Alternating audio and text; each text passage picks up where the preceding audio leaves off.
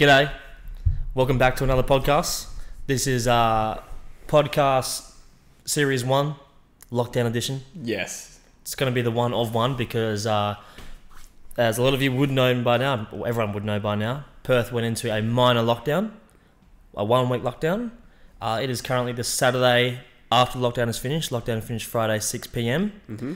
So we're fresh out of lockdown, but we're creating this podcast as a series, number one, episode one, And also the finale. and also the finale. so get excited because there's a jam packed of action. yeah, that's true. That's it. Well, yeah. Um, so for the, I actually was thinking about this. A lot of our viewers might not be WA based. Because if they've come across from True Footy, a lot of those are yeah Victorian based, so Yeah. might not actually be that cluey as to the specifics of what's going on here. Okay, Um, should we do a short brief yeah, of what can do- happened? yeah, yeah, we can wear short briefs. Um, I actually do have my briefs on at the moment, um, which means I have great flexibility. I Um, know. Um, so essentially, what happened was a uh, security guard at a quarantine hotel tested positive for coronavirus last Sunday. mm-hmm. Um, and as a result, we went into immediate lockdown. I think we got the news at around 1 p.m. Sunday. Something like that. The, And- Mark McGowan did the old 12 p.m. live stream, came on at one. Sure, See, I don't do that on True Footy. We don't because you'd missed the game. Yeah, yeah, it'd be like, oh, it's the second quarter, and who's playing again? So uh, we went to like an immediate lockdown starting at 6 p.m. on a Sunday, on the Sunday. Um, and Five day lockdown. yeah, they did they did extreme uh, like tracing um, and contact tracing. Yeah. Uh, and we had ridiculous numbers of testing uh, done for coronavirus throughout the week. Uh, I think the first week was like 16k from memory. The first day? Yes. Yeah, yeah. Sorry, it's that's the first week. Yeah. First K, first first day was 16,000 tests. Yeah. Um, over the whole week, we had zero cases, Yeah. It's incredible. which is Like- kind of crazy. yeah. So we, we went into it. It was a, always going to be a five day lockdown. Yep. Um, and we were, we were, yeah, we were at home. Uh, yeah, it's about 12 o'clock in the afternoon. And uh, I actually saw it in the group chat. Uh, a couple of boys in the group chat were like, just so you know, boys, it's about to break that there's going to be a positive COVID test community How did they hear it? transmission. I don't know. Someone has friends in high places. I didn't actually ask. Um, but then someone else said, yeah, no, I've heard that in another chat. So I was like, oh. And then I Googled Perth COVID and it said Mark McGowan doing a press conference at 12 o'clock. Yeah. And I was like, oh, yeah, that's this is obviously true.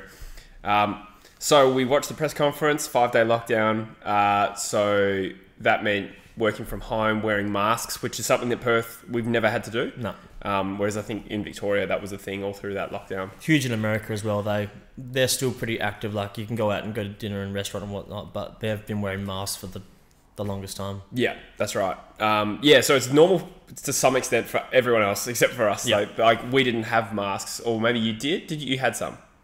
No. You didn't. Oh, you. When did you get yours? Oh, no, they were, they were unrelated. They're for, like, adventures. So, like, people, people wear them when they're, like, fishing. People wear them Yeah. snowboarding. I And just, I just bought a heap of them because I saw them and they were cool. So, okay, like, gotcha. Um, I have these like face shields. Mm. Uh, it's basically like a fabric sock for your face, essentially. um, a little tube. Um, and yeah, they're, they're made for like adventure stuff. Oh, okay. I thought you just had them for some reason. But yeah. Uh, anyway, but any, us. So our thinking was it's twelve o'clock. Um, I didn't know if I was going to go into work. You certainly weren't because I work in retail. But whether Bunnings was essential, turned out it was. Yep. Uh, my and we also had no groceries in the fridge. Terrible. Five day lockdown, and we didn't have masks, or at least at that time, I certainly didn't. So uh, our thinking was, oh, we'll just go to the shops, get all the groceries we need, try and lock down for five and we days. we do normally leave it to a Sunday to do our grocery shopping. Yeah. Like that's just how we our routine always has worked out. I, I couldn't have cooked dinner that night No. if I hadn't have gone to the shops. Yeah. And I had no, I had no idea what was in store for me when I got to the Yeah. shops. so we hear it and we're straight on the front foot. We're like, all right, let's we'll hear him out. But once we feel like it's at a stage where we, we have all the details that, that are necessary, we'll leave the show. We'll we'll leave the broadcast and we'll go to the shops before people finish it and then Yeah. go to the shops, Yeah. thinking we would be ahead of people. Mm. And Jesse, wait until the viewers how it worked out. Uh, well, we drove down to the local Coles, which is like a two minute drive, and you could see from a distance it was jam packed. Yep. Everyone had the same idea, um, and thankfully we got there pretty early though. Like Mm-hmm. I didn't have to queue because you had to drop me off. You drove. so when we got there, it was packed getting into it. Yeah. and there was absolutely no car parks. So the first thing that we did was Jesse hopped out and went in to grab the stuff, Mm-hmm. while I, I did circles in the car basically of the car park because Yeah. like there was if we were going to wait to find a park and then it was either going to take an hour to find a park to then even just get in, or it was going to be with the park like a 20 minute walk away to then walk. So easiest thing was Jesse got out, went in, got the stuff that for us to eat for the week while I just pretty much did laps of the car park, Yeah. uh, trying to find a park. So I got there early enough that I didn't have to queue up to get into Coles. Like Yep. if you looked at the news, people were queuing outside of the actual the the store. Yeah. Um, whereas I went straight in. However, like people were. By the time I'd got there, the queue for the front of the, it's a fairly large Coles. The queue's obviously at the front of the store. All the way to the back of the frozen food section, which is the very back corner, that's where the queue was. I can't even believe that I. Yeah, it's insane. Like you physically could not like, and then there was two queues around the perimeter, and they were both back to back. So, um, I, I, and to be in our defense, like we didn't panic buy. We bought enough for a few days of food. So I got you like a nine, nine thighs, chicken thighs. I got myself that, a couple of frozen pizzas, bread, uh, butter. 18 eggs. 18 eggs, yeah. Had to buy the caged eggs, which I don't normally do, Mm-hmm. um, but had to this time. It was the single only carton left on the shelf. Um, I was like, looked at it, I was like, there's one on the shelf. What am I gonna, you know, when you open up to check eggs, I was like, what am I going to find in here? Everyone's fucking left this single one. Thankfully, it was all good. Yeah, it was. Um, but yeah, anyway, um, you were waiting for me, and I was like, oh, this will probably be about 20 minutes. It's probably in there for an hour and a half to two hours. And uh, that was a quick shop as well. Yeah. Um, so yeah, that was I was one of the schmucks who was caught at Coles for that period of time. But there were definitely people panic buying. Like you could see the amount of toilet paper. Why for a five day lockdown did everyone go buy toilet paper? It doesn't make any sense. I yeah, that It's was just, it's just not needed either. Like, you don't use that much toilet paper. yeah. Like- no, it doesn't. Yeah, I don't know why you got to buy multiple packs of it. Like, if you buy a big pack of toilet paper, that stuff lasts you months. Mm. Like, unless you're shitting an absurd amount, or you're using an entire roll just to wipe your coit. I just, Russell. Yeah, I just don't get it. Like, why? Like, unless maybe there's like other things they can do with it. Like, is it a substitute for pasta? like, can you make coffee out of it? Like, is are we missing something? Is there I something that you can do with toilet paper that that we don't know you can do with it? yeah. I don't know. because people buy a ridiculous amount and it, it just Yeah. yeah. But that that was one big thing that I noticed. So obviously you noticed obviously the panic buying. What I noticed being in the car and driving around was that people just freaking out in their Mm, cars and driving so erratically. People taking risks that you would normally you wouldn't see on the road. Like Yeah. for example, uh, trying to cr- cross the road to go into like say the Coles or trying to get out or whatever like that. People were like hitting gaps that you just wouldn't yeah, do it normally attempt, yeah. and like and say like they were, people that were turning in people were so eager to make that turn that so many cars would, it would bank up that there would be cars then going streaming out onto the road Mm. so now they're blocking this traffic like just things like that where you look at it and you think like when when have you ever done that like Yeah. and I, you, I almost want to go up to the car and be like excuse me sorry when have you ever put yourself in this situation before like Yeah. oh never i never do this like why the fuck are you doing it now yeah. like, are you like? There's not. It's not enough to freak out over to then put other people at danger because that's just making everything worse. Exactly. People yeah. are being so much more reckless, so much more dangerous that like it's just putting everyone in greater risk. And I just, I just don't get it. Like, why you can't? I would understand if like there was like, I don't know, a guy running around the store stabbing people. Like, sure, like that, that's cause of concern. Get out as fast as you can. But we're talking about a singular case. We're talking about going to get groceries. It, I don't think there's enough urgency to warrant that kind of behavior, and it Mm. just sure. blows my mind that people like have such little composure. Composure. Yeah. No, you're right. I think what happens though, and I can say from experience, as being someone who was pretty rational about the situation as we were, and I wasn't, uh, I wasn't panicking or anything um, as such. But when I walked in, I must admit it was hard to stay calm. And when I say calm, I wasn't- about to freak out, but in in terms of being like a normal level of calm while you do your shopping, there's just something about everyone like being on edge around you that it was hard to just stay like Yeah. rational about it. I was like, this feels like apocalyptic. Yeah. Because of all the people around me, um, like just grabbing things off the shelf. I'm just like, yeah, like I think it's just a case where everyone's sort of unwittingly having that effect on each other. Yeah, Like, yeah. It's just like a big circle jerk of um of maybe not panic, but just like tension. Yeah, what I it's mean? a flow-on effect. So Yeah. if someone freaks out, automatically someone else is going to match their level of Yeah. intensity, Yeah. and then that just flows on. And then basically, what it gets to is like there can be a hundred people ten people can be freaking out, which makes other people be like, "Hang on, should I, like what? Like why are they acting like that? Do, do I need to act like that? Like, am I missing something?" And then that raises their sort of uh, intensity level, and then like it just, I guess it just flows on from there until everyone's just freaking out and rushing around buying random shit, Mm. buying three 18 bags of toilet paper. yeah, like and- a year's worth of toilet paper. yeah, and all that kind of stuff. But um, I mean, your experience of lockdown was very different to mine. Mine, I literally didn't leave the house. I was only able to leave the house for that hour that I got for uh, Exercise. exercise.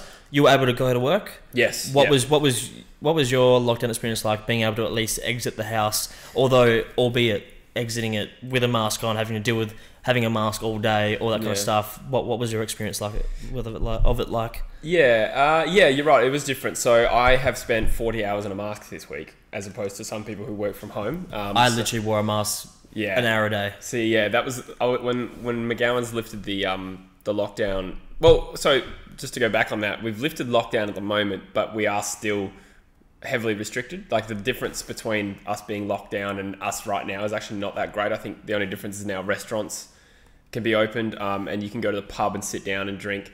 Other And we than can that, go to work.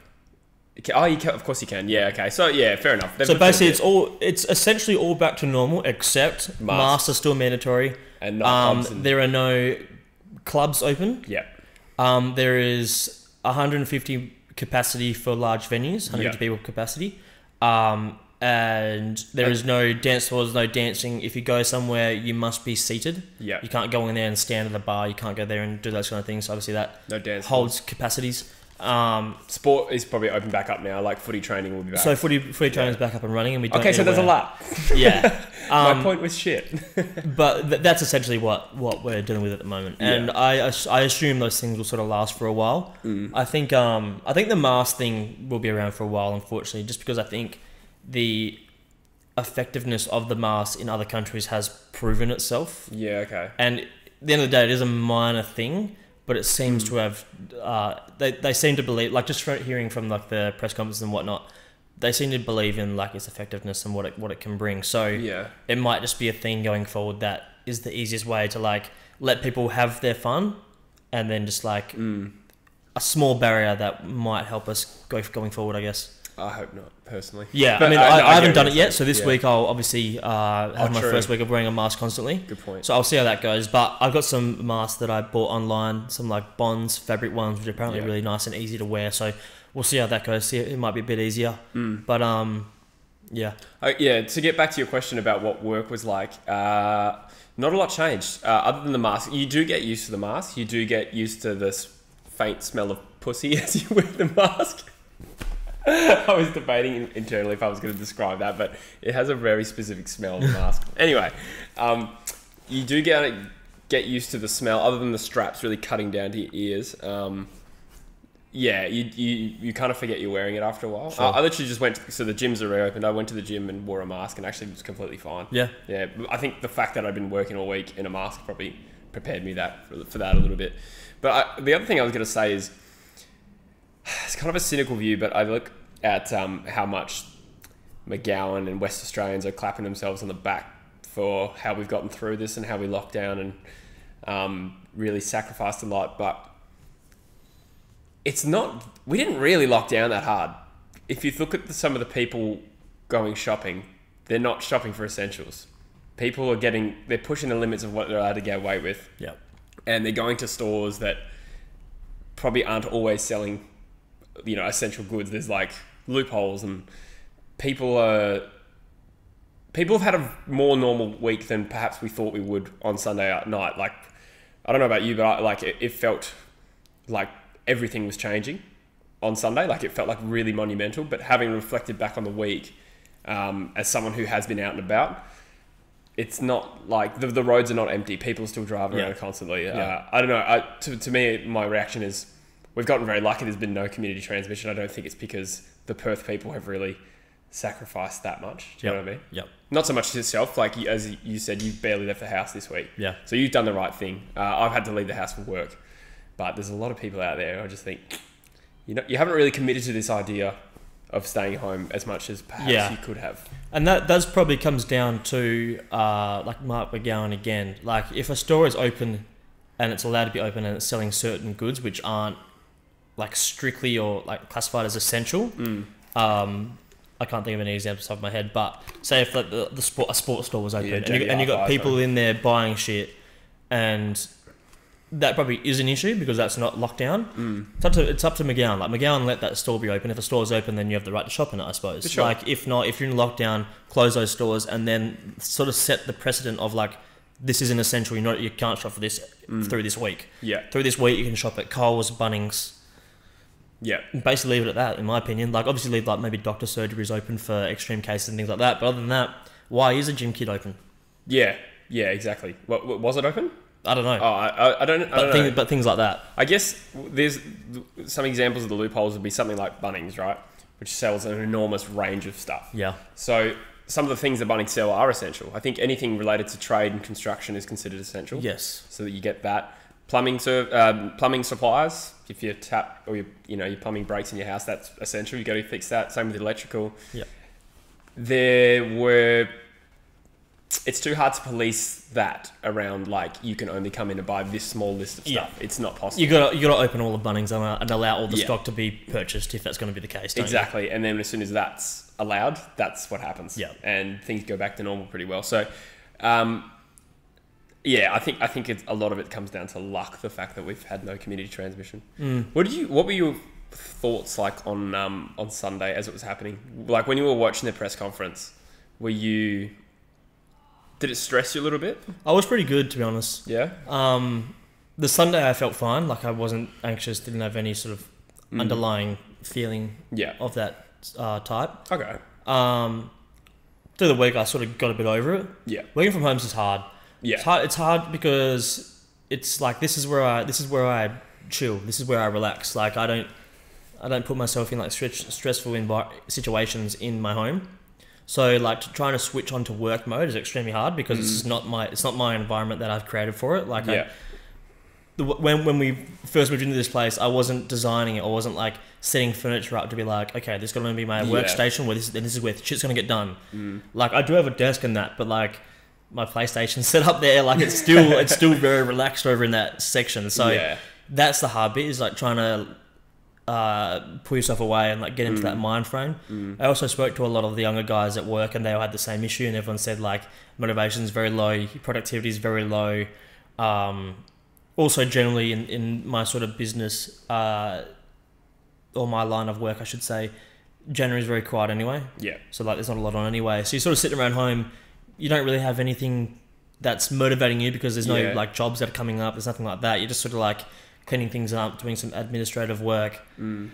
It really makes you just want to like just fucking turn it off and just go sit down and just like watch some TV. Like it's it's super hard. So um, that was probably the one thing. And it's just yeah, Morale's probably a bit lower as well if you don't know how long you're going to be doing it for. Because, like at the start of the week, we said five day lockdown, but it seemed like impossible that there were going to be no cases for sure, at the for time. sure. Yeah, yeah, yeah. And uh, and that's yeah another thing we're talking about. But um, yeah, maybe there's a fact like it's hard to just snap back into work from home when you're just uncertain about how long it's going to be for as well. Yeah, You know I the mean? uncertainty is the thing that drives you nuts. yeah. Um, how were you Sunday? And and I guess Sunday, and also like part two of the question, how were you through the week? Did you have any moments where you're like, this is the new normal, and I fucking hate it? Mm. Did you have any of those sort of realizations that I I'm not happy with the way that we have to like operate and move around? Yeah, I like, and not in a sense that uh, I was I was not critical of the lockdown at all. I understand um, we've had life normal for the last ten months, Yeah. um, and we're extremely blessed. And small sacrifices, particularly a five day lockdown, you got to do what you got to do. I think for me on a personal level, I was fucking flat on Sunday because I remember the last pod. I said two things which are ironic. I said. Um, I'm out of touch with COVID 19, such as how blessed we are. We haven't had to think about it for so long. and then this happened. Yeah, flipped on its head. Yeah, and I also said to you, I'm feeling good these days, and I'm- feeling physically strong, and I'm feeling mentally strong, and like I'm in a really good place. And all I could think was when we potentially went into lockdown was, uh, you can't help but think about what the worst case scenario is, and that would be, oh shit, we're going the way of Melbourne, Yep. lockdown for months. Yep. Um, for me, my immediate thought was socializing because socializing is important to me. Like, I, I don't want to, especially if I didn't know if I was even going to go to work at this point. Um, no socializing, no gym. Gym's been a huge part of my life. Well, life, yeah, for a while, but in particular, the last six months, starting to feel good about myself, just in good shape. Um, having little wins, just like even that structure, that routine, Yep. gets me out of the house. The biology of it, like the, The endorphins, endorphins, yep. and also even just like ticking little goals. Like the other day, I benched 92 and a half by myself, which is the most I've benched probably like three, four years Yeah. and like that small win gives you confidence. Yeah. You know what I mean? Like, Yeah. yeah, I'm, I'm sure I don't need to explain the, the benefits of going to the gym. And then also the threat to true footy this season with football. I was like, what if, what if the whole football season is now under threat because of COVID? Like that was where my mind went on Sunday. So I was flat as fuck, and I also was under the assumption this would definitely not be five days. Yeah. and it's ended up being two weeks. I, I, if if you had told me this is definitely five days, I would have been completely fine it was more like this could end up bad. And yeah, I, it was the first time I really related to people who had, like, obviously mental health is a big issue around COVID because a lot of people are isolated. And I, I felt for the first time, I was like, yeah, I could see how, um, or I could relate to it. I was like, I could see how this could be really shit. There's nothing worse than like being in the UK if you live by yourself or something. As I know people who, who do that, um, being completely locked down would take its toll. So, Yep. at the moment, I'm grateful though. I don't know how we have no community transmission so far. Yeah. It does seem a little El Stanko. It does. It's quite quite amazing, quite shocking. Mm. It is a bit bizarre because the what was told to us, um, and it, I don't know if it's just sensationalist media, but it seemed to be just pretty factual, like the reports we were getting on Sunday about the security guard who's uh, working at a COVID hospital. Uh, sorry, COVID um, hotel. He's a security guard um, on the floor where people with confirmed cases of COVID are. Apparently, working without a mask. Apparently, I don't know how that happens. Um, there's a lot of misinformation about how he got it.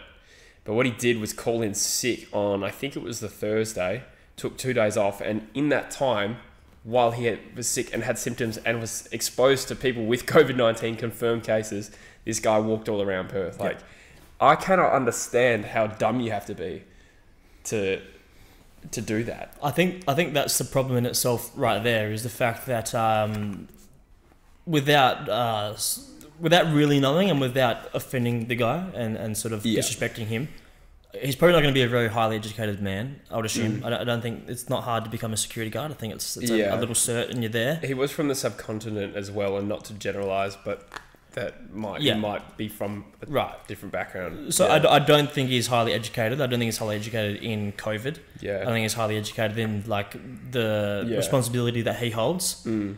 And um, I think like for the government to put people like that on the watch and, Mm. and, and in this in that sort of situation where like they could, Yeah. they could be the the pure cause. One person in Mm. that role could be the pure cause of a complete outbreak Yeah. if they don't do their job correctly. yeah. I think it's on them for obviously hiring someone that isn't up to date. It isn't up, isn't up to speed. Hasn't been briefed Yeah. properly. Yeah. Like why why don't we have police officers doing it? Why don't we Mm. have like people that are, understand what their what their roles are, and just like yeah, allowing someone. And when he calls in sick, like the first thing they say is they should say is right, you're in you're in isolation. Yeah. If you're calling in sick and you're, you're doing this job, Yeah. you're you're in five day isolation. We're gonna get you tested. We'll send someone out to you. Uh, we're gonna make sure that it's not COVID. Yeah. Hundred percent. And so yeah. I, I don't think it's, it was handled correctly. I think obviously there were missteps Yeah. um, in in the situation, which it sort of makes me wonder because if you're going to set up a COVID hotel, the structure around that needs to be solid. It There- needs to be there- airtight. there can be no gaps. Like it needs Yeah. to be like a, a the most because there's cases there. Like Mm. it's confirmed cases in that environment. Like letting that get out, Mm. it could shut down the entire city, as we saw for a week. Luckily, there was no community uh, transmission, but I mean Mm. that this guy was all around Perth, yeah. all around Perth. Went to so many different places. Uh, and further, like a second point to that, is he was also apparently an Uber driver Mm. albeit when he called in sick, he didn't do any trips since then. But the fact of the matter is, this guy is a security guard at a COVID hotel and doing Uber driving.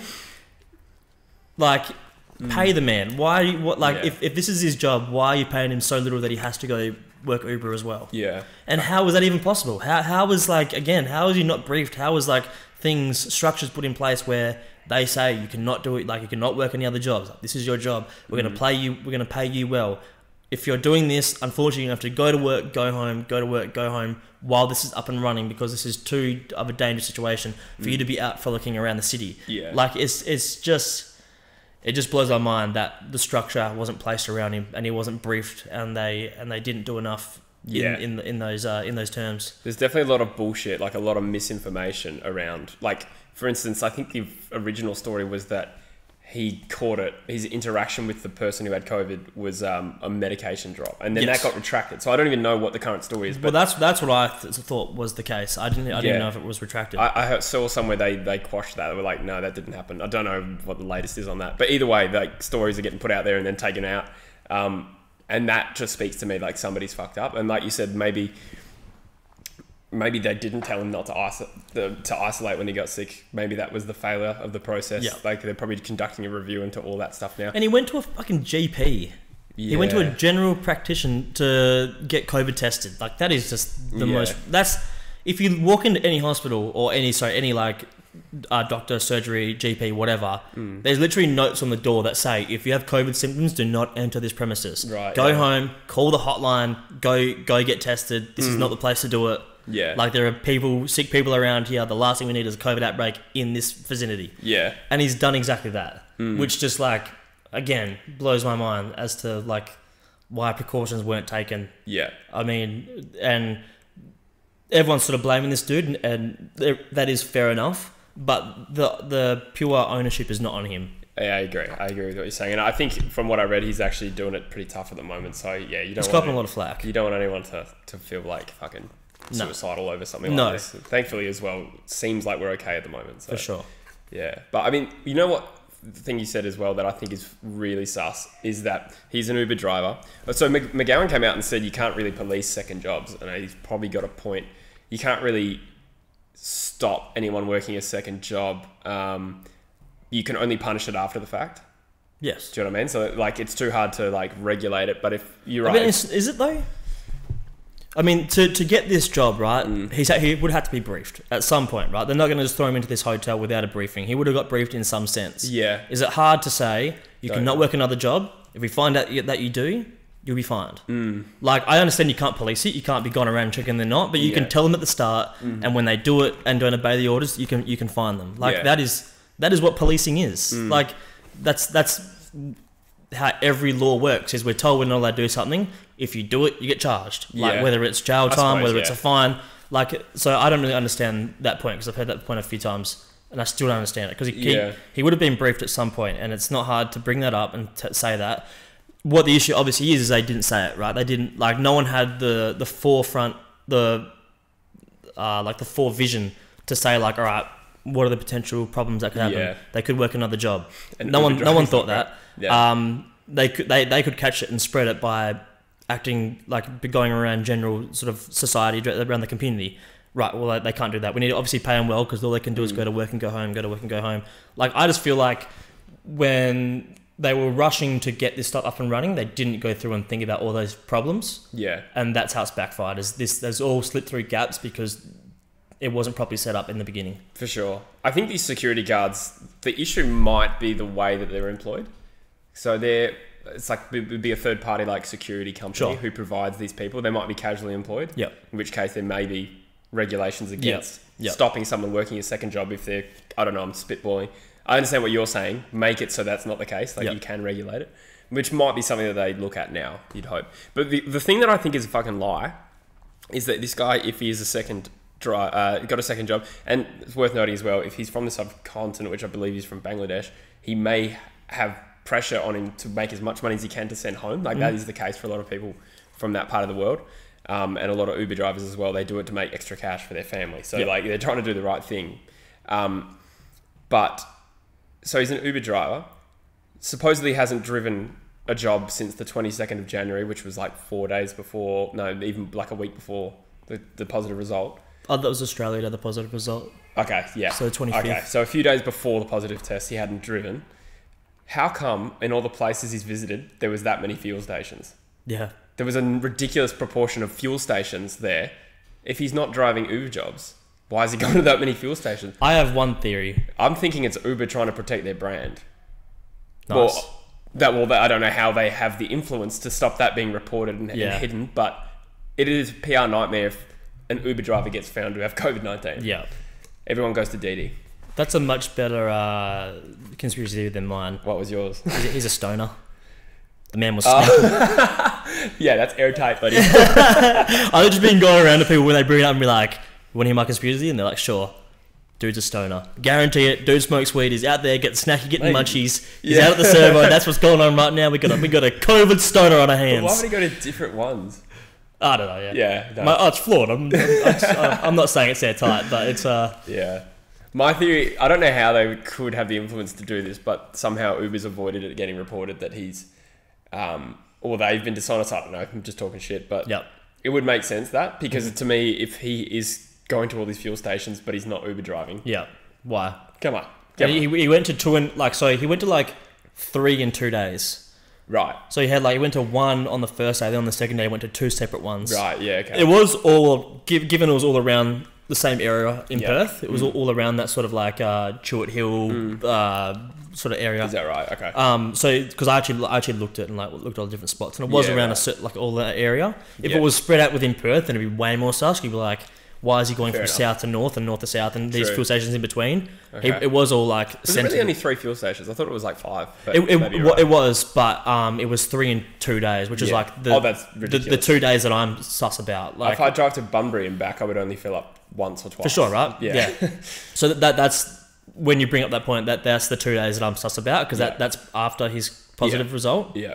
So it, it was like five or six, but there was a two day period where he went to three, which is just like why are you going to three? Mm. Okay, I'm with you. Yeah. Um, if he's doing Uber driving, I think it would fall on those two days. yeah. Um, but yeah, I yeah, I think it's just dumb. Like they obviously have outsourced the security guard. Mm. Um, they've got a third party and they're just putting him on and they're not being briefed properly. But I just feel like it's too serious of a job to do that. Yeah. Like the government need to take ownership. They need to hire people themselves. Need to pay them well, and they need to make sure that this is done correctly. Where Mm. they're around cases, they take all the precautions in terms of PPE, um, masks, gloves, whatever the fuck you got to do, um, and they let them know that like you're working a high risk job. What comes with high risk jobs is great pay, but also because you're getting paid well, you can only go to work, go home. Your community engagement needs to be very minimal. Mm. You can't be out at nights. You can't be doing this because like you're at high risk. Yeah. And I, I, I think that's like where the ownership should have, should have come from. Mm, yeah, yeah, you'd need to get like proper contracts for that kind For sure. of setup. Yeah, Yeah. I understand what you're saying though. Yeah. Yeah. yeah, I think I think to some extent the process has been flawed. The fact that he a is not wearing a mask when clearly the government believes that masks are really important. Like Yeah. we've seen now, it's hard to imagine now as someone who's worn a mask all week to think that if somebody who worked on the same floor as someone with a COVID nineteen confirmed case didn't wear a mask, that's ridiculous. And the, and the non isolating, that was those are the two doozies. Yep. Yeah.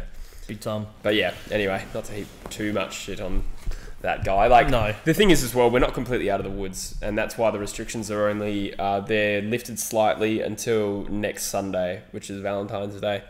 Um, so people can have a normal Valentine's yeah, Day. Yeah, just in just in time. I'll be working stock take. Oh really? yeah, and Sunday night, which is sick. Um, Bunnings do not like love. yeah, that's all right. I uh, I wouldn't have a date anyway. Nah, come on. Um, at that. That was that, buddy.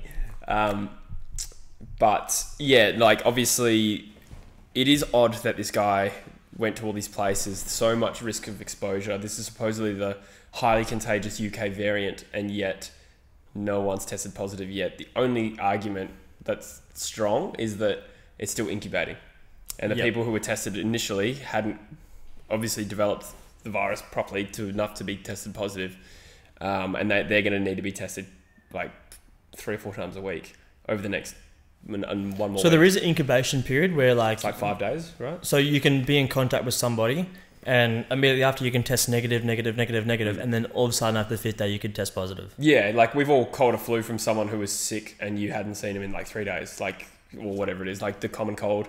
Yeah, Yeah, I, I always thought that was like in relation to symptoms only.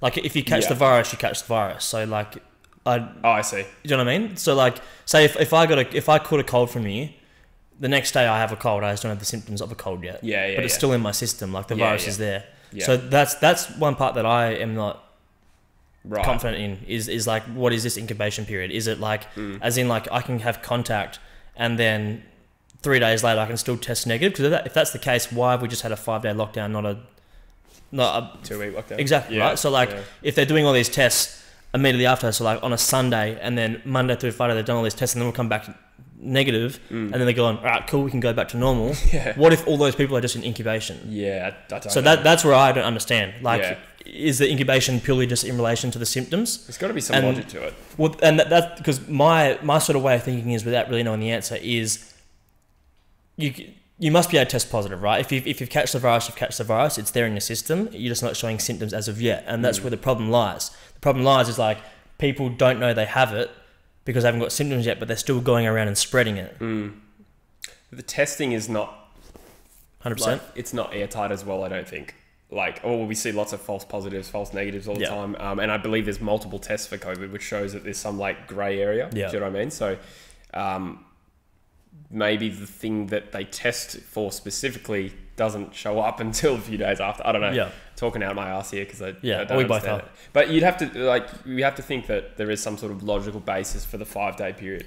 For my theory, it was just it was at first it was just a, a um, what's the word let us down easy so to speak not say boom two week lockdown five days is a lot more tolerable to WA citizens or Yeah. Perth citizens um, I thought that was the case that that would buy them time to do all the contract contact tracing see where we're at in terms of positive tests and then hit us with the real lockdown that's Yeah. what I was expecting Sure. um, however we seem to be pretty happy with the fact that we haven't had any positive tests I presume like they identified like 160 probably more now close contacts of him and they're all tested or a lot of them have tested negative don't know how many exactly but most of them uh, i presume they're all subject to two weeks i would hope Mm. you'd hope Mm-hmm. two weeks isolation because that they're the, probably the biggest risk to us Yeah. um, there was a, how much like misinformation as well were like rumors getting started like on Sunday night was it or even the next day we were discussing rumors that we had 20 active cases Yep. and like I'd heard that from like two different people And um, there was a rumor floating around that there was an active case in Fremantle on the Saturday yeah night. which I was in Fremantle on Saturday Yeah, Saturday which night turned to be false. yeah yeah well, Um, you presume so But yeah, I think Chinese whispers. I don't know where these things come from, but Yeah. they they spread like China, wildfire. evidently Um, but yeah, it's just to sort of like transition out of it. Um, has is there anything that you've brought out of the five day lockdown that maybe the five day lockdown made you realize that you want to do better or things that you want to take advantage of while we do have like fairly reasonable freedom? Like, did the five day lockdown make you realize like, shit, I, I wish I did more of that, or I wish I did more of this, or was there anything that you brought out of the five days that you're now like really hot on. It's, it's on the forefront of your mind. Like I'm going to take advantage of this because we don't know if we're going to get thrown in lockdown anytime in the future.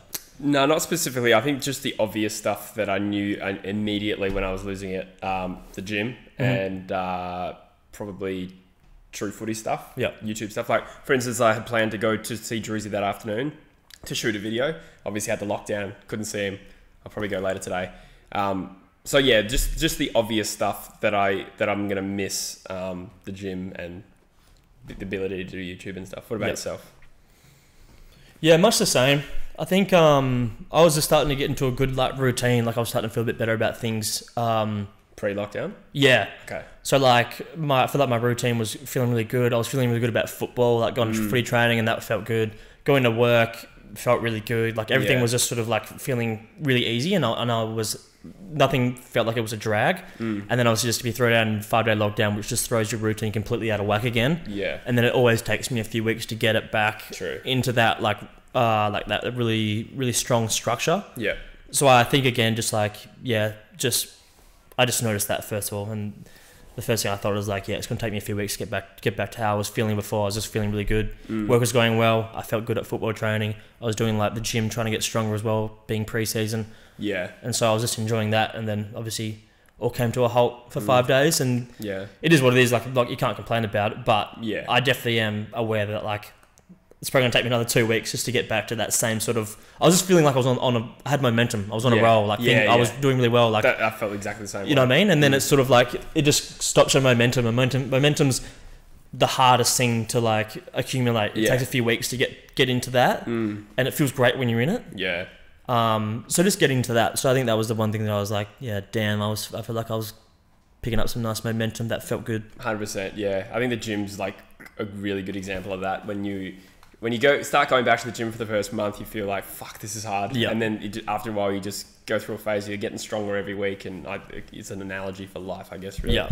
Did you find it the challenges of working from home? You, you alluded to it, like distractions and it not being super busy right now. But do you do you find your job harder when you don't have your colleagues around you? For sure, yeah. Especially what I do, uh, I rely on like the guys that I sit next to. Yeah. So it, it just it just makes communication with them easy. Like I mean hard.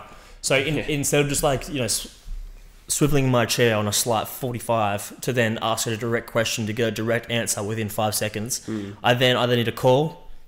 They might miss the call. Send an email. Mm. It might take an hour to get a response back. Like it just it makes those sort of things that communication really hard, which um, I'm sure everyone can relate to. Communication in a workplace is obviously vital. Yeah. So it just makes those things hard, Mm. which um, then yeah makes your job hard, and then it just it just sort of builds frustration, I suppose, um, and yeah, just like annoys you and, and sort of Yeah. gets you in a, in a bit of a weird mood with it all.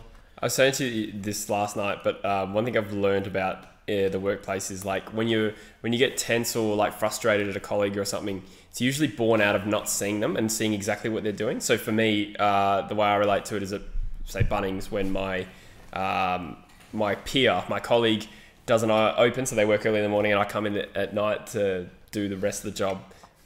I don't see what they've been doing all day, so if I see like things look like shit, I'm just like, this is bullshit, blah blah blah. Yeah, what have they been doing all day? Yeah, versus they might have had an absolutely like stinker of a day. Yeah, but or got smashed with customers, or Yeah, yeah. A, B, C, D. Choose any of them. Yeah. Exactly, and just it's easy to get frustrated at the other person when you don't um, see them. And Yeah. I'd imagine working from home's like that when you just maybe not getting the answers you want or whatever. Yeah. Like uh, it's just easy to, to put blame on people when you're not there in that moment. I Yeah. imagine that's quite a challenge. Yeah, definitely is. Um, which is why I'm very keen to get back into the office and just Yeah. sort of be around that environment again, be around be around the guys. Mm. Does it makes things so much easier? Even your social life would have taken a bit of a hit this week just because like you're good mates with who you work with, right? Yeah. So you just didn't see your mates for a week and like a whole week to yourself in here. Like, I would struggle. I, I that's the one thing I'm thinking about as a trying to pursue a career as a creator. Like I'm going to be in my own space a lot. The hardest thing I think if I if and when the time comes I leave Bunnings, this is the social life. All my friends are there Yep. versus me like potentially locking myself in a in my For sure. apartment for like seven days. You know what I mean? And just sort of, I guess, to add to that, there's not a huge like YouTube scene in Perth either. So it's not like you can't. You're not going to be able to constantly go around and be collabing with other YouTubers Mm. because, I mean, how many full time YouTubers would there be in Perth? There's the Rybka twins, who I've actually met personally. They have like six million subscribers. Really? Yeah, So you go hang out with them every, every day. No, I should do. Um, but you know what I mean? Like in, in terms of like what I do, like do- I I, I, work in an yeah. office with like maybe 150, 150 people on our floor. Yeah. So there's um there's always interaction. Sure. Even if I get bored of what I'm directly doing, Mm. I can walk over the other side of the office and just go chat to somebody. And like Yeah. it can it can half be business sense so that no boss gets angry at me for just wasting time. But a lot of the time I just go over there just to chat because I'm a bit over staring at this computer for so long and Mm. I, I just need a, a break, a 15 minute break to go talk to someone and just Yeah. talk some shit. Yeah, Um, so I think that's the hard thing is like not having that yeah, um, you're just at your computer, and when I get up to like rest my eyes and stop looking at a computer, um, after a couple of hours, I turn around and I look here, and it's just like dope. I go out there and speak to my plants and like, oh, how's your day going? Like Getting people, people would probably look at me on the balcony and just think I'm just some sort of weirdo. Crazy like, guy. yeah, like oh, Yeah. they must have locked the the loony houses up because like this guy is just fucking going nuts right now. Um, but yeah, I think that's that's probably the, the big thing is just having that sort of uh, escape to just go and chat to somebody. hundred percent. I'm convinced like being alone and isolated. It sounds really redundant. It sounds like the most obvious thing in- in the world, but being alone for a long period of time is not good for you. I remember when I was a kid. Uh, I used to live in Abu Dhabi, and most kids would go home to the summer of their country of origin, which would be like from June to August. Yeah, So I would we didn't do that. I didn't fly back to Australia. For me, it's a longer flight for a start. My dad had a business over there. He just couldn't take holidays, so we didn't really take that many holidays when I was a kid. Um, so I would literally just be in the house for like three months on end. And I remember just, um, not to sound too heavy, it wasn't like a really dramatic moment, but I remember just like ball, like breaking down one day and I would just be like, why do I feel so weird as a 14, 16 year old? Um, and it occurred to me like, I haven't left the house in like a month. Yeah. do you know what I mean? Like it's just not good for you to Yeah. think like that. You just start overthinking and, Yeah. and things like that. So I think, as I alluded to, if I pursue a career where I'm self employed, I don't know if I could ever fully let go of working a part time job. Do you know what I mean? Hmm. Even if I can financially sustain it, if I don't have that structure or like exposure to a social life, yeah, I don't think I could give it up. Like, I don't think it would be good for me. I think I think though once you get to that stage, I don't think you'll be a one man band. I That's think true. I think once you get to that full time stage, you'll have a guy that films for you. Mm. You have probably an editor.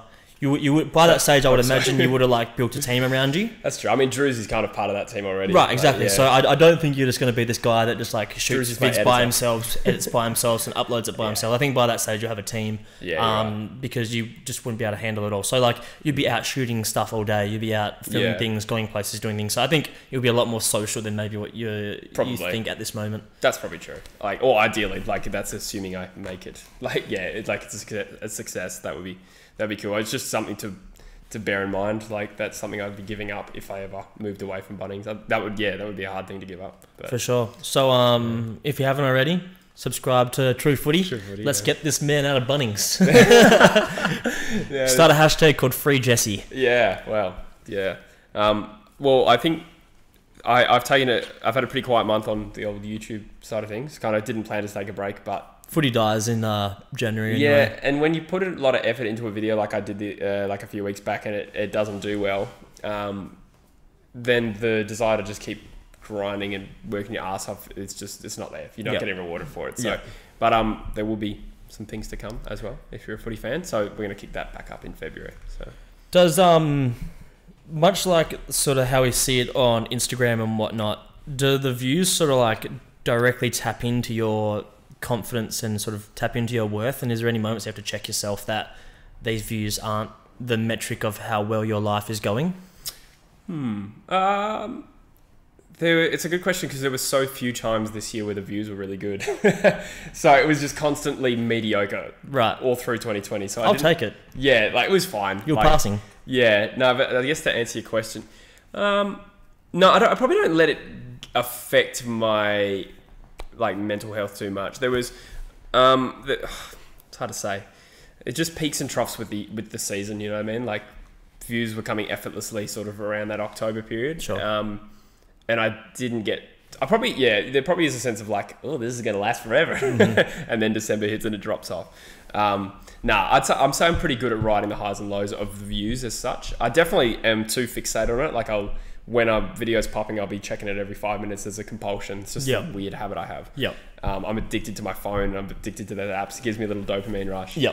Um, but I, I'll say if a video really stinks, um, especially if it's in January, I can let it go. So yeah, it's not too bad. Yeah. What about yourself? no. No, we're probably not at that phase where you're really pouring into the analytics of Coulworld just Right. yet. Um, we've had videos do well. Um, the last one was a little bit quieter, probably Yep. because I don't have True Footy to promote it Sure. at the moment. So Yep. that's probably why. But So if you are watching, um, if you, if you could subscribe, like and comment because it helps the algorithm. it does, yeah, apparently. That's um one of the YouTubers that I've been watching lately. He always says at the start of his videos, or sorry, at the end of his videos when he's logging off, he always Who's says, uh, "More plates, more dates." Derek. Oh yeah, yeah. He always says, uh, like and comment to help uh, the algorithm. Yeah. And then some days he gets real brutal and he's like, can you like and comment because YouTube's algorithm is fucked? Yeah, that's true. Oh, at least he's being honest. At least- Yeah. And then you, you're probably more likely to throw a video a like. yeah, you will. Yeah. And, and, you- and you see like people comment just saying like, people literally have now started the comments saying like, Algorithm. Yeah. Or they'll, they'll comment algorithm or help algorithm. Yeah. And like he'll, he'll go through and like and like, because Yeah, they're, yeah. they're not like, contributing much to like a conversation in the YouTube in the comment section. Yeah. They're just they're just commenting to like help him because he obviously Yeah. brings good content to him and like it's very um, yeah it's just good content. So they're helping him spread it and sort of Mm. get it through YouTube's That's fucked cool. algorithm as they say. Yeah, I, I don't really like too many videos. I like like my mates like um like Druzy and stuff because for that reason I like True Geordie even though he really doesn't need my, my likes. I just do it anyway. I'm just like boom. You're welcome, boom. True Geordie. Yeah, but otherwise, um, other than being in the YouTube scene, like I don't I don't feel inclined to hit like if I like a video. I would only really do it to help someone. Sure. Yeah. What about comment? Um, I only comment same? if I think the person's going to see it. It's like commenting on a Facebook post. Like, Sure. why would you comment your opinion on a Facebook? First of all, the dregs of society comment on Facebook posts and give their opinions, or or boomers. Yeah.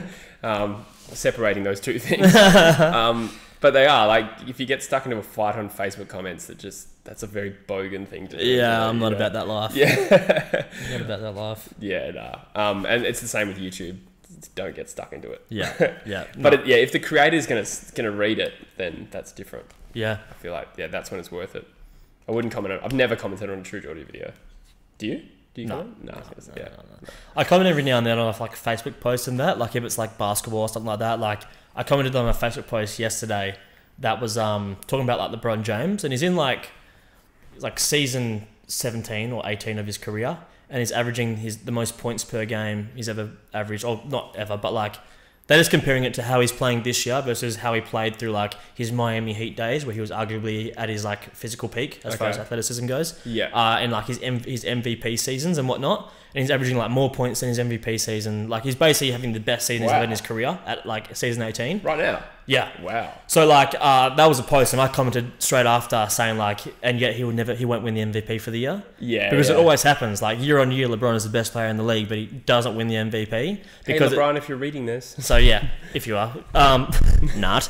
Um, so I commented on that and saying that because I just like, yeah. and I got a few likes on it. I was gonna like- say yeah. If you think you're gonna get a few likes, I can understand why you chuck it out there. Sometimes I, I just like having a comment about it. like some like uh, sometimes I do have a comment about it, so I'd be like, oh, I'll post it. Yeah. Yeah. Um, but I guess I it's when you get stuck in with someone. yeah, which is not. That's that's just like me just sort of talking about it. But it's just funny because Yeah. then people that um, are friends with me on Facebook will like start liking it. Like one of my mates from Bridgetown liked it. Like I just Oh, saw the post and saw my comment, so he gave it a like Yeah. and like just things like that. But um, other than that, um, blokes and their ice cream, I comment on that. yeah. Yeah. Explain that for people who don't know what that is. I don't want to because it's a bit under the. Is it? Not really, but it is, it is a page you have to be invited to. Oh, okay. So oh, okay. So we'll leave it at that. Low key. It's Yeah. exclusive club. Blokes and their ice cream. Is it? But um, yeah. Um, you are planning on uh, making a few changes soon. You're going to be stepping up your YouTube responsibilities, Yes. as as it were. Yeah, as it were. the most pretentious way to say something. Uh, no, but you you are, you are got some things planned. Yeah. You're uh, what you're looking at investing more energy into YouTube. Yep. Talk about that. What are some fears? What are some things that you're excited about in terms of moving into that transition? Mm. Um, I guess fears. I don't really have any fears. Um, I guess I'm not gonna lie. The COVID thing really dented my confidence in doing that.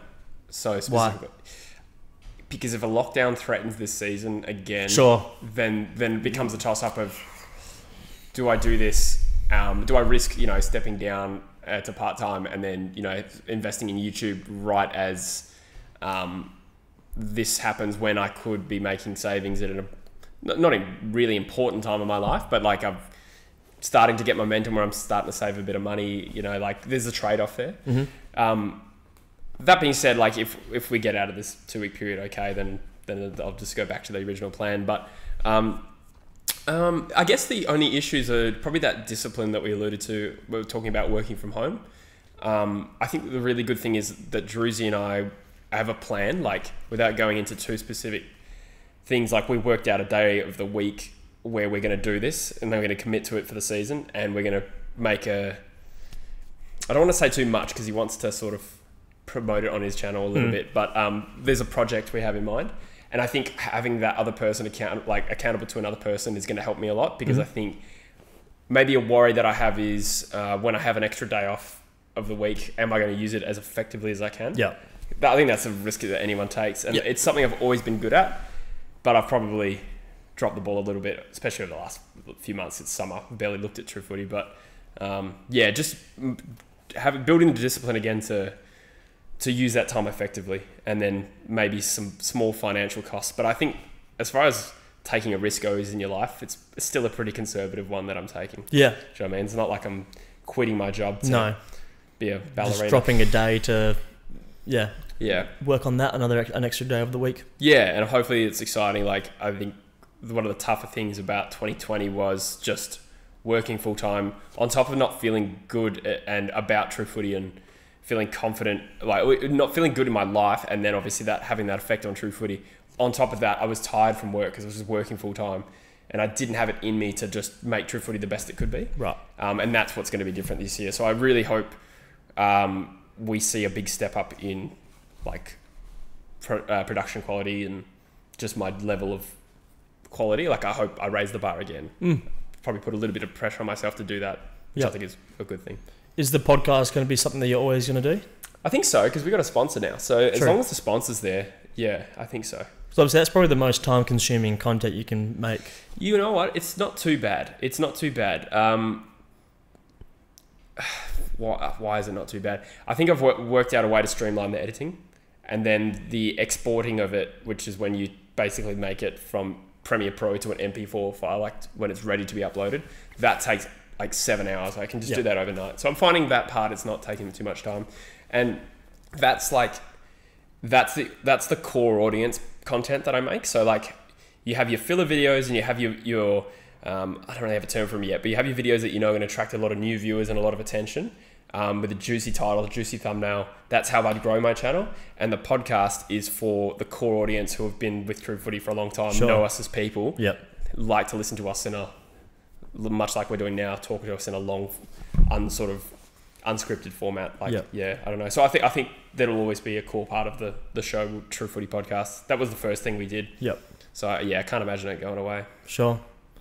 Um, I had a question, but I just forgot about it. Um, w- w- at what stage do you think, uh, like, trying to create a team would happen? Um, I mean, I kind of broadly think of True Footy as already being a team. I don't think of myself as True Footy. I think I think True Footy is a platform. I think you're broadly a part of True Footy because your input on the live streams. I think Jo- Joyce is obviously still part of it. Bush is still part of it, um, and Drewsy's part of it. Like he's Drewsy and I'm True Footy, but together we make drill Footy. um, he Did you just did you just leak something? no, it's just the way I'm sitting. Um, inappropriate. um, no. Uh, what was I saying? No, I, I kind of think of it as a team already, but I, I think, do you mean like in terms of like paying people to do shit? Sure, and yeah.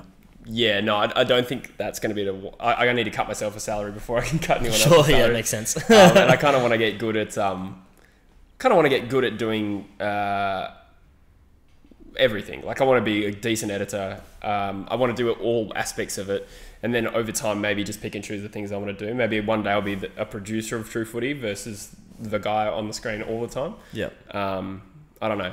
Yeah, like the, the kickoff is probably a good way that I've modelled it. Is um, their live streams give like six regular people. Yep. So um, yeah, that's probably Um, Well, and i- is this sort of all these changes and these things that you're about to implement? Is this you taking True Footy to the next level? Is, hope is that is that what it's all about? Is that is that your intention? Is to try and push this to a new level and, and invest more time, invest more resources, Yep. and that's what it is. Yeah, hundred percent. I have, I have a decent crack. Um, 2019 was a huge fruitful year for YouTube on uh, AFL on YouTube. Everyone did pretty well, um, and I think we're all making better content now. Uh, obviously, the views didn't come in 2020. I'd like to think COVID was the reason. We'll see what happens. Uh, The proof will be in the pudding. People still did well in 2020, um, but I, I think I think I definitely have another level to go to in terms of what the quality of content I can make. Yep. Um, and it's always just been about having the time to invest in it. So It's it's a great feeling, and it's just it's just uh, it's just good to have something in your life where you are passionate about it, and Mm. and when you come to those stages where it is being like where you're at, you're at, where it's like, all right, now I want to invest more, I want to do more, I want to take to the next level. Like so far, it's sort of happened organically, but now Mm. like I'm I'm ready to like make this my my primary focus. make this my bit. I think that's just like such a good thing to have in life, and it, it makes life so much more enjoyable. Mm. Um, it gives you it gives you such like an internal sense of purpose, fulfillment, Mm. all those things which I think are actually really vital for like mental health, really vital Yeah. for um, just like having a reason to hop up in the morning and, and be co- confident and positive about something. yeah. I think is awesome. So um, for anyone out there that is sort of like in a, situa- in a similar situation to you, don't have to have like ten thousand subscribers on YouTube. Don't have doesn't have to be anything like that. But if there is that one thing that uh, you do love and you are passionate about, like I think all we can do is preach to take that step. Yeah. Like just go for it. It's like regardless of age, people get caught up in like, is now the right time? Is am I ready to do it? Mm. I think the wor- the worst thing you can do is put it off. yeah. The best thing that you can do is Take a leap. Literally Yeah. go from that to just putting your full dick in it. Just go nuts to clit. Just like just just get stuck in. just go full balls deep. Yeah. Yeah. Um, Gaping. Yeah. yeah. So is, is it exciting for you? Do you, do you sort of feel feel that uh, that reason to wake up? Have you got that purpose? Is is it sort of fueling some sort of motivation within you? Right now, it's just it's on a it's taking a back seat because Sure. I've just had like I've, my my work's been busy. I've just changed roles, so that's kind of at the forefront of my mind. But I know, like I've certainly had that feeling throughout True Footy, just being pumped, like waking up early, grabbing a coffee, and sitting down to work on a video. Like that is the greatest feeling. Sure. Um, I love every part of the process. Um, I think I'll feel even better about it once you know it's a reality. Like once it's in front of me. Yeah. Um, once I've got that time. Once I'm making videos that I feel good about Yeah. um, and enjoy. Like that is good. I think I it, c- True Footy definitely changed my life. There's absolutely no two ways about it. That's not an exaggeration. Um, I was just so much happier when I discovered it, and I think I consider myself extremely lucky to have worked out what what it is that makes me happy. A lot of people just don't know what they want. Like they don't know what they like. They never discover anything in the same way that I've discovered YouTube and True Footy. Yep. Um, so I guess yeah, the if anyone could take anything from this, I love I love the um the notion. It's a real Gary Veeism that you like. There's no reason why you shouldn't take a shot, and I, I don't mean that to everyone. Like, don't quit your degree to pursue YouTube if you're not 100 percent sure about it, um, because a lot of people just fucking love accounting. Like, there are people out there who just get their rocks off to um to spreadsheets. Yeah. to uh, oh, I, I literally did a unit of accounting, but I just forgot it. Uh, what is it? Uh, costs and ben- benefits and costs, or I can't think of it. I don't know where you're going. Yeah, it's like when you do your balance sheet. Yeah, yeah, yeah, Um, yeah. But anyway, shows how much we know about accounting. Yeah, exactly. Um, yeah, no, I, I think uh, I think it's really good to to be self aware and realize it what it is what you want, and I think that is half the battle. And I think I'm very lucky that that's the hardest part, and I've, I've worked it out what I want to do. Um, it's to talk about footy for a living. Yeah, I think um, the real telltale about it, where you know that someone's got that mentality and where they've found that thing, is what do you talk about when you're drunk?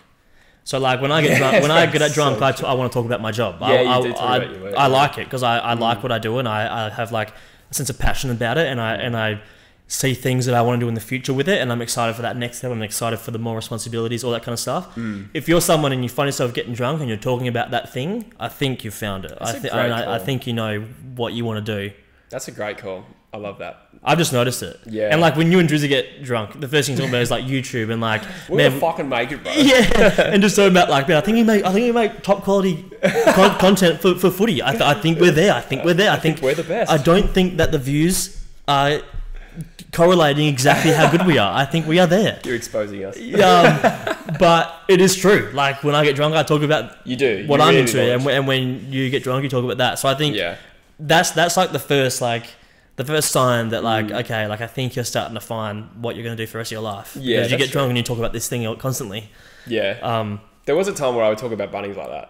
I remember the, being, being at o, OBH that time, and I was, we were on the beers, and I like you were talking to somebody. And I was looking through my phone and looking at photos of Bunnings shelves, like looking because Bunnings have like an internal Instagram type Yeah, thing where like you can look at other stores and how their merchandising and how Yeah. their layouts are, exactly. and you were just you were just getting off to some Bunnings through the- porn. scrolling through some lawnmower aisles, and you're like, "Are you looking at Bunnings porn?" And I'm like, "Yes." Go Yeah. like, oh my god, look at that fucking layout. Oh yeah, that layout. oh my god. No, I, I love Bunnings. To be fair, like I do, um, I do.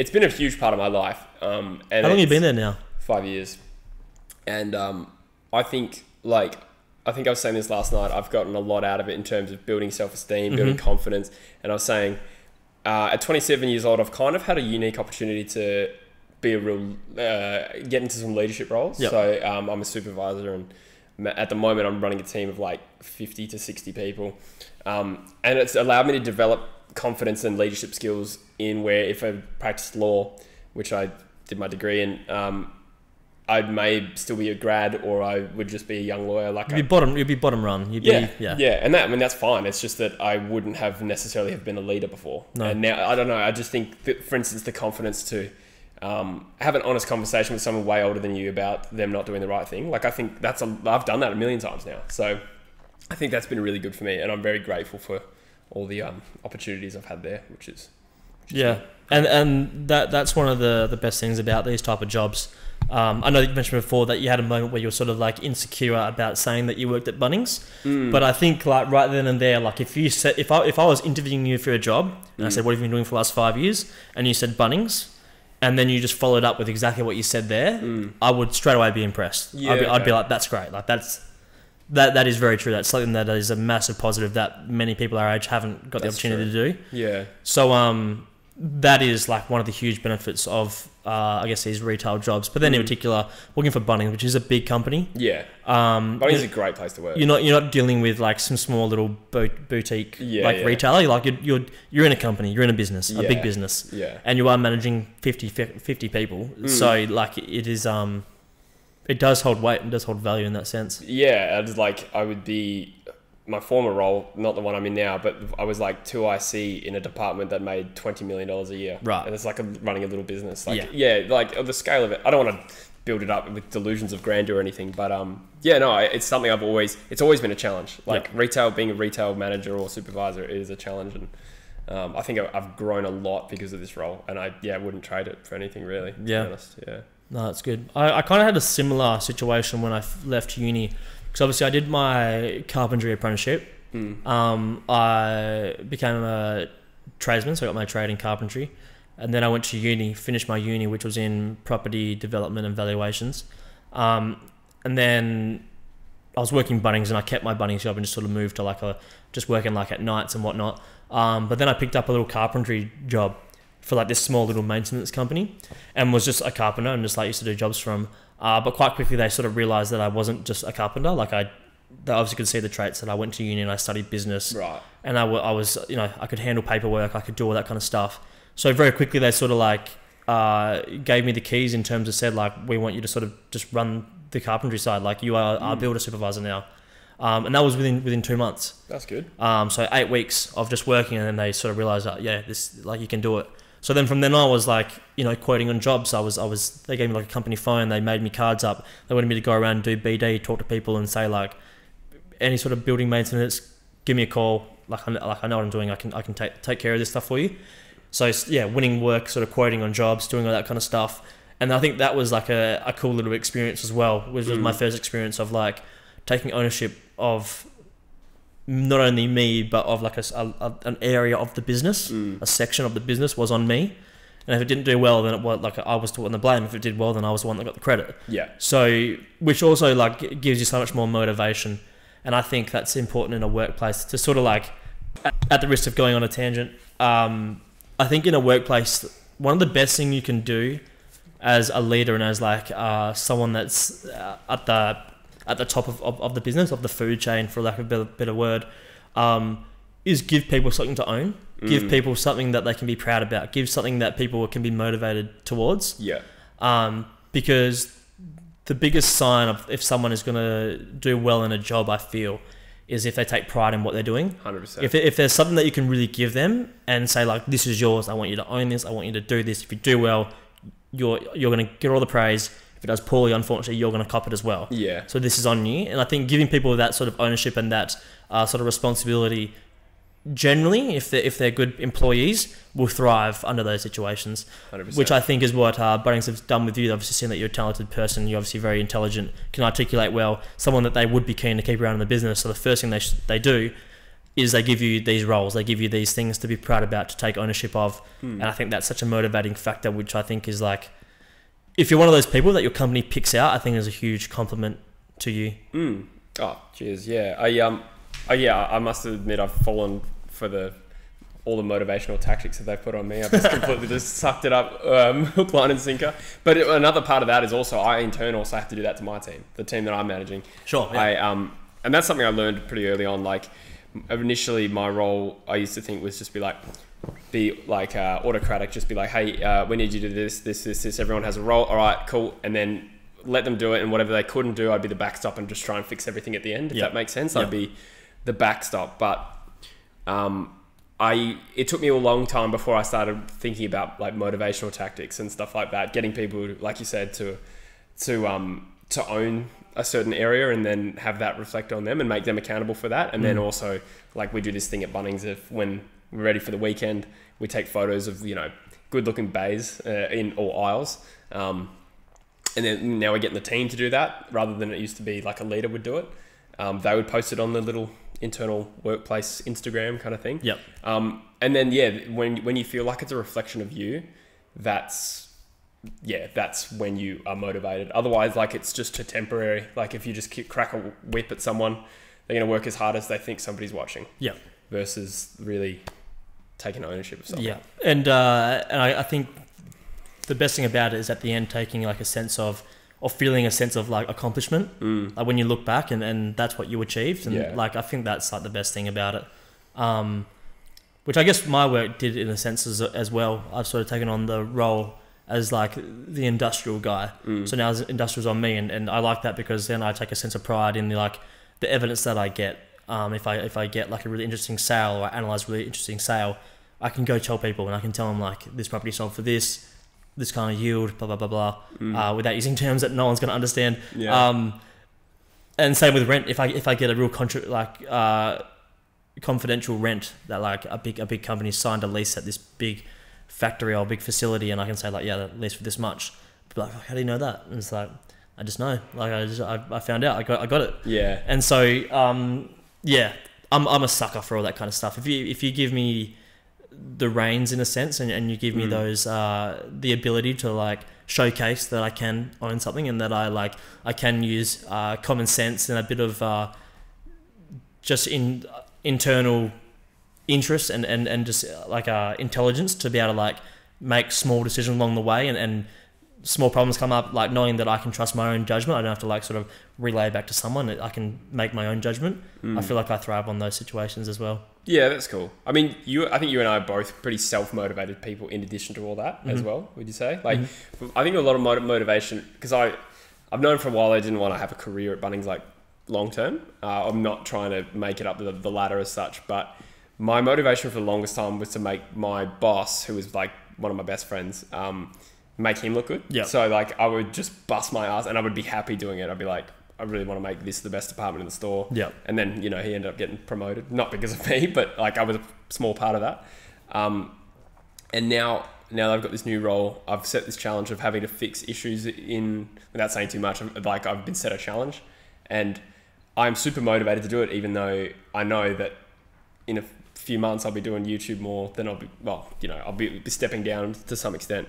Um, I'm super motivated because I kind of want to prove it to myself that I can do this. yeah And I think, yeah, that that's just like we talked about the gym as well, just setting yourself goals and um, like I get a lot of validation from from work. Like it's an important part of anyone's life.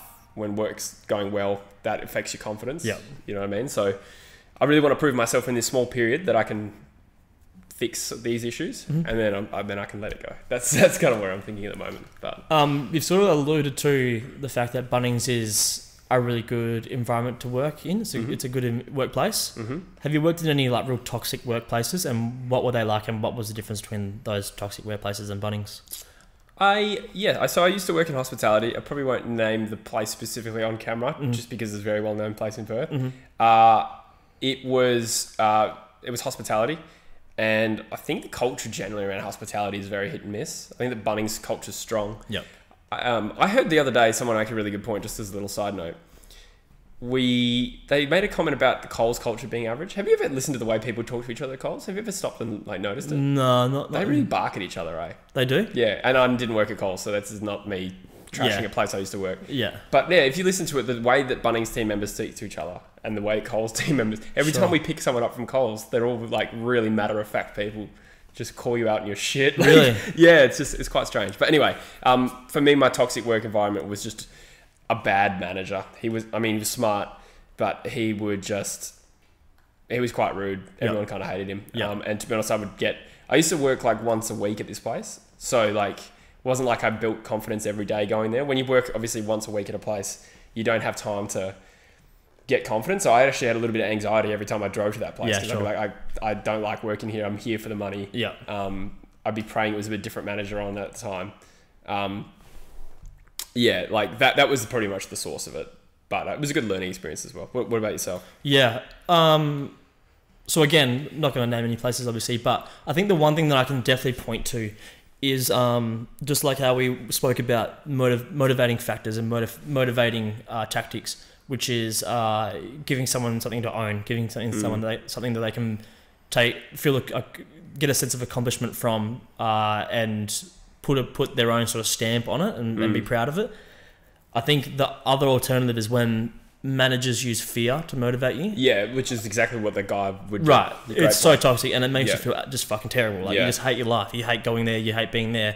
Uh, you're working at this like this sense of anxiety, Yeah. this anxious feeling is, is motivating you and making you work hard. Yeah, And it, it again just like yeah, you're just you're working so you don't get yelled at instead Mm. of working because uh, you you want someone to look at it or you want your boss to look at it and you know they're going to give you praise for it yeah, then you know they're going to be like, mate, that is outstanding, great Mm. job. Instead of just like them putting fear in you, and when you do a good job, them just saying like, yep, that's your job, so why should I thank you? yeah, Like, like that's what you're here for. That's why Yeah. I pay you. yeah, I think I think that's probably the toxic thing that I've I've noticed in workplaces was, Mm. um, yeah, using fear to motivate, uh, Yeah. and it just doesn't work. It, it's yeah, you might get the job done for a short period, but one, your turnover of staff is going to be high yeah. Which is People aren't gonna stay there for long. That's a, that's a business, And like, it's- expensive to the business. For sure, and it's uh, it's time consuming. You got you got to train people constantly Yeah. because no one no one's staying there to uh, who's experienced to keep keep the place running, um, and yeah, it's just going to result in a shit culture.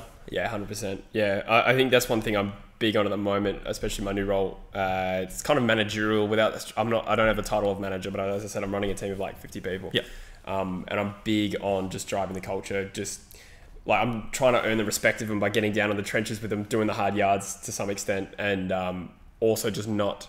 I'm being firm but fair as well. Um, firm, but also like I make a lot of jokes. Like you know me, I'm Yep. pretty uh, pretty jokey kind of man. Like the silliness that I'm around with you, like I'm like that at work. Yep. But then I'm also like Serious. uniform standards. not quite like that, but um, yeah, it's um, no, it's good.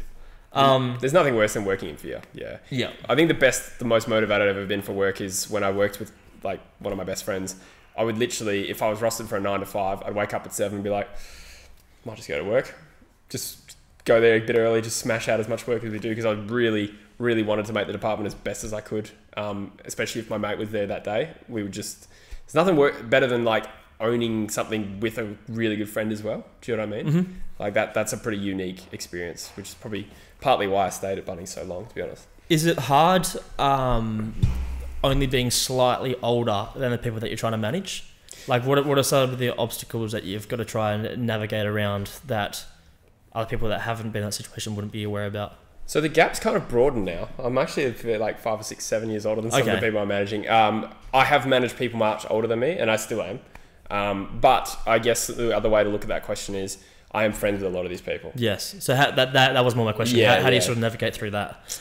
Of being friends and obviously like you you might go out on the piss with them and things like that, Mm. and having that relationship where it you you walk this like really like narrow tightrope almost Yeah. of like your mates with them and you want to keep that because Yeah. that's great. Everyone wants to have mates. It's good for your mental health. It's good for your social, Mm. um, sort of living, all that kind of stuff. Uh, but then still having that authority, I guess, and Yeah. that, that still, uh, still making sure that there's a respect level that like they're aware that like your word is much higher than just like a mate saying like, "Oh, could you do this for me, please?" and then being have, being like, "No, I don't want to do that." Mm. Like you still need to have that respect. I haven't really had because I'm pretty fresh in it. I haven't had that come up too much. Like I haven't had any obstacles. I think the team buys in generally pretty well, Mm. and I think that's the biggest thing. The, the, way I liken it is to be the kind of leader I want to be is like a like a footy captain. Yeah. So still one of the people, Yeah. but also the someone that it calls the shots. Yeah.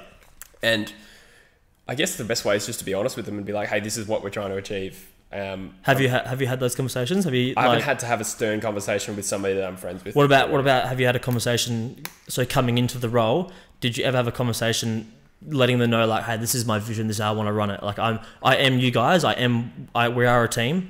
If if it was a football game, we'd all be on the field. But I want you guys to respect if I have something to say, I want you guys to respect it and act on it. And that's if we do that, then we're fine. We can have fun, we can do all that kind of stuff. Yeah, But I am the leader, but I'm one of you. Like did you ever have to have that sort of not yet. conversation? No. Not Do you think no. it's worth it? Do you think it'd be good to like maybe like for example hold like a like maybe go to Bunnings, go to your higher ups and say, if I'm stepping into this new role and I want to do it properly, can I set up a, a day, an afternoon, a night where we all- where I get all my team together? Mm. I maybe take them out, we buy drinks, uh, or we buy food. I buy food for them, and I, I sit down and I have this this conversation with them because I want to sort of step the standard. I want to sort of set the culture within my team. So a culture within a culture. Um, would one would Bunnings go for that? Would they would they say give you a company card and be like, yep, go go shout them all lunch, or and and also would do you think that'd be worth it? I think well, I think we have something called a bi-monthly, which um, which is just a team meeting where we literally buy pizza for everyone. And Oh, come- So that is a structured thing within Bunnings. Yeah, perfect. Haven't had that yet because I'm still pretty new in it. Yeah. Um, and also COVID kind of throws that out as well Sure. because a team of 50 people Yeah. crammed into a uh, Sharing room. pizza and whatnot. Yeah. Um, look, 100%. All I'm, I'm kissing already, each other. Yeah. I run a tight ship. We're all really close. Um, nah, I uh, I certainly will be doing that. I'm already thinking about the things I'm going to be saying uh, when that time comes. But I haven't had to put the stern word and be like, hey, guys, um, you need to take me seriously. I've just literally just got stuck in, um, helped, and just, well, I feel like I've done my best to earn their respect as one of the team. Mm-hmm. And then also just be authoritative in calling the shots. I've probably micromanaged a little bit in the first week, but I'm just trying to set the high standards early. yeah, yeah. Um, so yeah, no, so far so good. I think uh, they're at least showing me respect for what they think of me in their private. Um, and that's the other thing as well. You risk like people that you like, you might turn off you, Yeah. and I just have to shut off to that. Yeah. like, my my philosophy in life now is what people think of me is their business, Yeah. and if they don't share it with me, that's not my business. So Yeah. I'm prepared for people to maybe enjoy my company a bit less Yep. but um, but I will strive to retain their respect. I think that's the important part, um, which is so far so good. But it is early days. Yeah, sure. Is there have you noticed much difference between managing people that are like full time and or part time, Mm. where like they have bought in, where they are contracted employees, um, versus the casual employee? Like, have you noticed a difference between how they both sort of react to your I don't, don't want to say demands, but like to your your calls. Like if you say like we want to focus on this, um, have you seen a difference in like maybe work ethic and, and the way they they come to work? Because one is obviously bought in, right? One's obviously contracted, where like this is now a thing that they do regularly, and this is this is their job. Um, they're doing it to support themselves. On the other hand, you get uni students where they're just coming in to earn a little bit of money, so that on the weekend they can get pissed. Is there a difference like between the quality of worker they are? It's a great question, and the answer is it's a mixed bag across the board, Cool. and it's just personality type. Yeah. I have. Uh, I'm reluctant to say so much. What I'll, what I'll say is that Bunnings is a cross section of society. So there's some people um, in theory who probably just not that motivated, and then there's people who, regardless of whether they're a casual, uni Yeah. student, they're going to give their best shot. Yeah. um, every time they're there. And Yeah. I, yeah, again, I, I can't really say too much No. specifically on here. I don't want to say the wrong thing. Yeah, yeah. Um, but for sure, it's a mixed bag. There's, um, I, I get what you're asking me. Um, I would also say that age can sometimes bring maturity issues as well. Yeah. Because, you know, we employ uni students. Um, Not that that's been a real problem, but yeah, that's just something to consider as well. Yeah. Yeah. Sorry to flat bat that answer. I, I just don't want to say something. No, we, dumb, obviously I we mean? don't want to get you in trouble for saying Yeah. things that you sh- that you shouldn't about Yeah. But it's I think it's just an interesting topic talking talking to a, a young uh, like leader in a, in a team in a business sense. Mm. Um, there's a lot of like cool questions like that that I that come to my mind. I'll Um, answer off air. Okay. I'm just kidding. Um, yeah, no, I get it. It is a good question, um, but the the truth uh, is, There's it's- personality types. Yeah, it's a cross section of society. Like when you work in a big team, you just see all sorts. And Yeah. No, that makes a lot of sense. That that answers it as as well as we need. Mm. Um, yeah. yeah, cool. Well, sort of running out of things to say. So I uh, guess that's it's good. We've actually gone on for ages, um, and I have 16% battery. I just realised. Also, I should probably get going. Soon, Okay, well, I think we should take this as a natural step to sort of close it close it and tie it all together. Um, it was a, it was going to be a podcast about COVID. Yeah. we did we did touch on it. We did talk about it, but it slowly turned into a business chat. Um, Yeah. Talk about managing. Talk about uh, toxic and healthy work cultures, um, which I think all in all was all great topics and good Sure. content. Good content. Hit that Um, red button. So yeah, so if you've made it this far, thank you so much. Really appreciate it. Um, we have been a bit more consistent with the uploads, and I think we will going forward. I think uh, I'm, I'm enjoying it lately. I don't know about you, For sure. um, but it has been fun. I've been enjoying sitting down having these conversations. So again, if you've made it this far, uh, thank you. Appreciate it. Give us a like, a comment to help the algorithm. It's gonna be my new thing. nice. Um, thanks for joining us on the on the tripod, and uh, we'll see you in the next one. Peace. Catch you guys. Thank you.